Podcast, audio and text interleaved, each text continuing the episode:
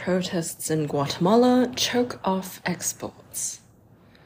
Widespread political protests in Guatemala have engulfed Central America's most populous nation, with demonstrators closing roads, choking exports, and causing shortages of fuel and food.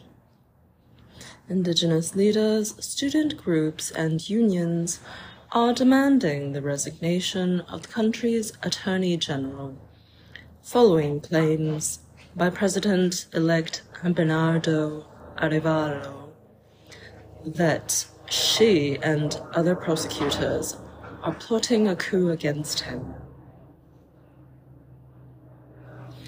The presidential election Arevalo won by a landslide in August has been marked by judicial challenges and allegations of fraud against him and his party. Arevalo's surprise victory followed a campaign focused on combating endemic corruption. On Monday, protesters left a large dam and water plant serving Guatemala City after occupying it for a week in Malacatan, near the border with Mexico. A demonstrator was killed and two others wounded by unknown gunmen after protesters refused to lift a road blockade, a local firefighter group said. Road closures have caused exporters about 366 million in losses according to Guatemalan trade group Agexport. Dozens of wholesale food markets and shops in the capital have closed in protest, residents said. Hundreds of demonstrators have occupied the entrance of the Attorney General office headquarters. Guatemala's interior minister resigned Monday after he refused to repress demonstrators. They are seeking to remove a democratically elected leader, said Luis Pacheco, a Quiche Mayan who represents 48 indigenous poor communities in western Guatemala that are leading protests against Attorney General Consuelo Porras. The Attorney General's office says its investigations don't aim to prevent Arevalo from taking office. Protests erupted on October 2nd, days after prosecutors raided the headquarters of Guatemala's Electoral Court and seized ballot certificates as part of a criminal inquiry into alleged electoral fraud. The probe relates to the alleged manipulation of the computer system that processed the results of this year's elections, a senior government official said. Guatemalan prosecutors are expected to bring charges soon, he said. Election observers said they found no incidents of fraud or manipulation, and prosecutors haven't presented detailed evidence. France. Three airports and palace evacuated. The Palace of Versailles and three airports in cities across France were evacuated for security reasons and temporarily closed Wednesday, the latest in a spate of evacuations in the past five days around France. The former royal Chateau of Versailles apologized to visitors for forcing them to evacuate from the sumptuous 17th century palace for security reasons. The tourist attraction said on X that it reopened hours later after checks. Meanwhile, three airports in the cities of Lyon, Toulouse, and Lille received emailed threats Wednesday, police said, without elaborating. The airports all reopened after security checks. The threats have so far proved false. Government spokesman Olivier Véran said the multiple security alerts and evacuations must not grip France with fear. Vigilance, yes. Fear, no, he said.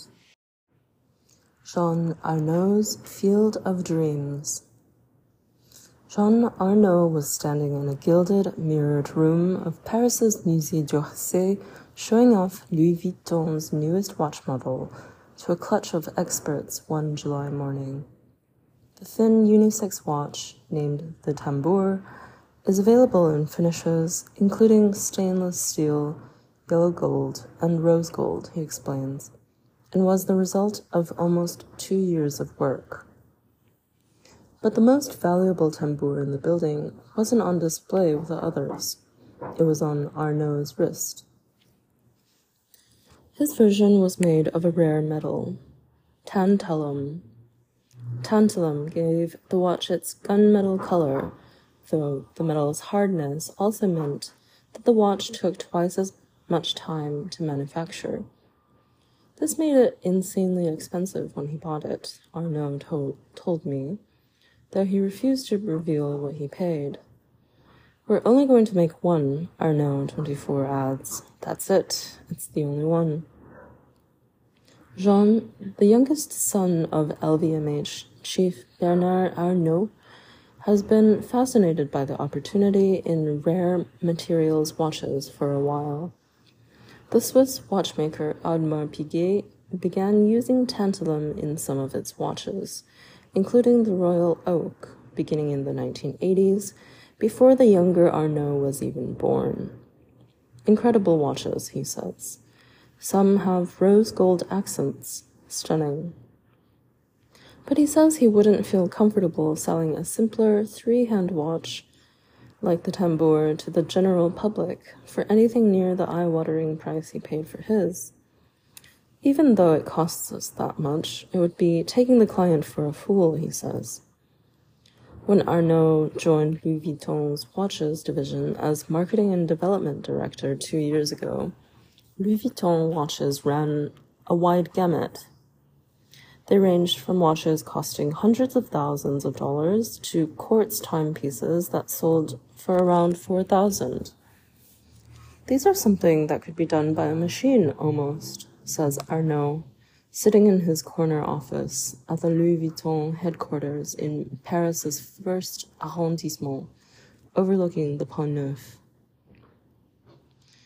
On a shelf is an 18th century French clock and a limited edition Marc Newson designed hourglass with blue steel nanoballs, made in collaboration with de Bethune.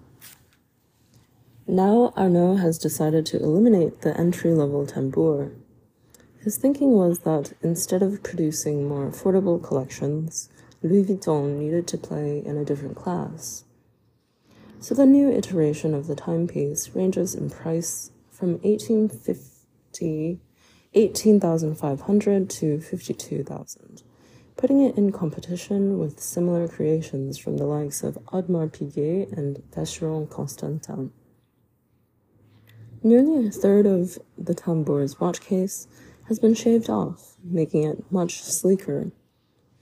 Inside, there is a proprietary movement made in collaboration with Le Cercle des Horlogers, a specialist movement workshop just outside La Chaux-de-Fonds, Switzerland.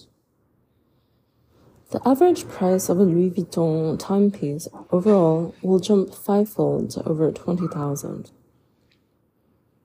Watches currently account for a tiny fraction of Louis Vuitton's sales, meaning Arnault can afford to take a risk. We're not going to make a ton of money with this, he says of the company's strategic about face. It's not going to be highly profitable at all, but it really is about making sure that we switch the message completely. Founded as a trunk manufacturer by a French carpenter in 1854, Louis Vuitton has successfully expanded into categories like high fashion, menswear, jewelry, and fragrances. Building a pedigree in watchmaking, which Louis Vuitton embarked on only two decades ago, is particularly challenging. Watch fans are deeply conservative, with models that have been around for decades, like the Rolex Daytona, the Omega Speedmaster, or Audemars Piguet's Royal Oak, still among the best sellers globally. Vacheron Constantin's origins trace back to 1755, while Patek Philippe was founded in 1839. Rolex has been around since 1905. Craig Carger, a former lawyer in New York City who collects watches and runs the blog Wrist Enthusiast, said Louis Vuitton faces an uphill battle in competing with Rolex, Patek Philippe, and Audemars Piguet. I wouldn't personally invest 19,000 euros in a steel Louis Vuitton watch, as nice as it is, Carger says. Louis Vuitton is hardly alone in moving up market in recent years, says Jeff Fowler, CEO of e-commerce watch website Hodinkee. The trend in the Swiss watch industry is clear. There are fewer watches for sale, and those that are for sale cost more. In a part, a reaction to the introduction of the popular Apple Watch in 2015, says Fowler. The watch was so successful and ubiquitous, he explains, that it brought renewed consumer focus on timepieces and resulted in the Swiss watch industry regrouping around higher end products. In 2022, even as the value of exported Swiss watches soared about 26% over that in 2017, the volume of those same exports declined. Some 35% fewer watches shipped during that five year period, according to a Swiss Industry Association. Vuitton is going to have to build demand up over time, says Fowler. It's not given to you.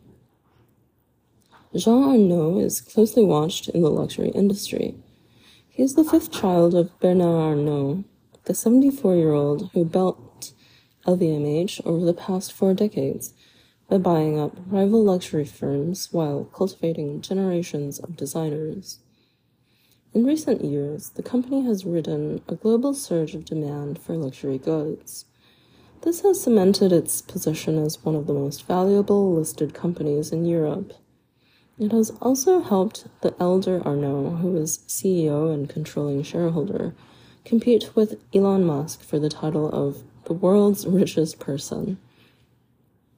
Jean Arnault grew up in the west of Paris, attending a prestigious Jesuit school, where one of his teachers was Brigitte Macron, now the wife of French President Emmanuel Macron.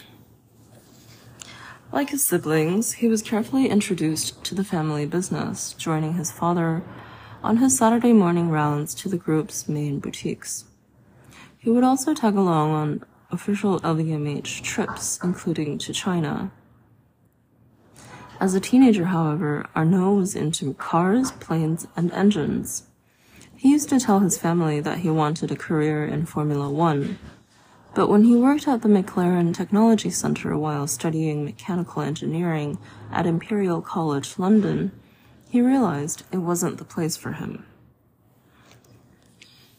You work at the end of the day for something which is making tenths of a second of gains for a car to go around a track, he says. There's a lot of moving parts. I realized then that I wanted to work on the product as a whole. Bernard Arnault has always encouraged his children to pursue their interests, starting with their early roles at the conglomerate. Delphine, his oldest child, had an eye for product development and spent some time at John Galliano's eponymous label before joining Dior. Antoine, who loves literature, worked in the advertising department at Louis Vuitton. Alexandre brought contemporary artists to Rimowa when he was CEO. For Jean, the passion was watches. During his journey to McLaren in Woking, a sleepy town an hour outside of London, Jean used the time to delve into blogs about mechanical watches. He then did his fourth year project on a component of Tag Heuer's watches. The Swiss brand is also part of the LVMH empire and is run by his older brother, Frédéric. The two of them would frequently discuss the watch industry, as well as Frédéric's business plans and he even allowed Jean to work on a few mechanisms.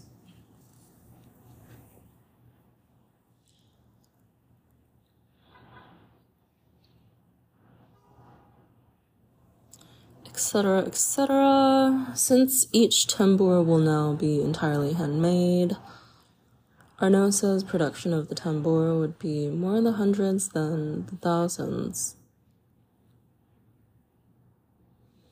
At a summer gala to celebrate the launch of the tambour held at the Musée d'Orsay, Arnault was surrounded by partygoers and stars, including Alicia Vikander, Michael Fassbender, and Bradley Cooper, who appears in the new ad campaign to promote the tambour. Signs of the brand's success were everywhere.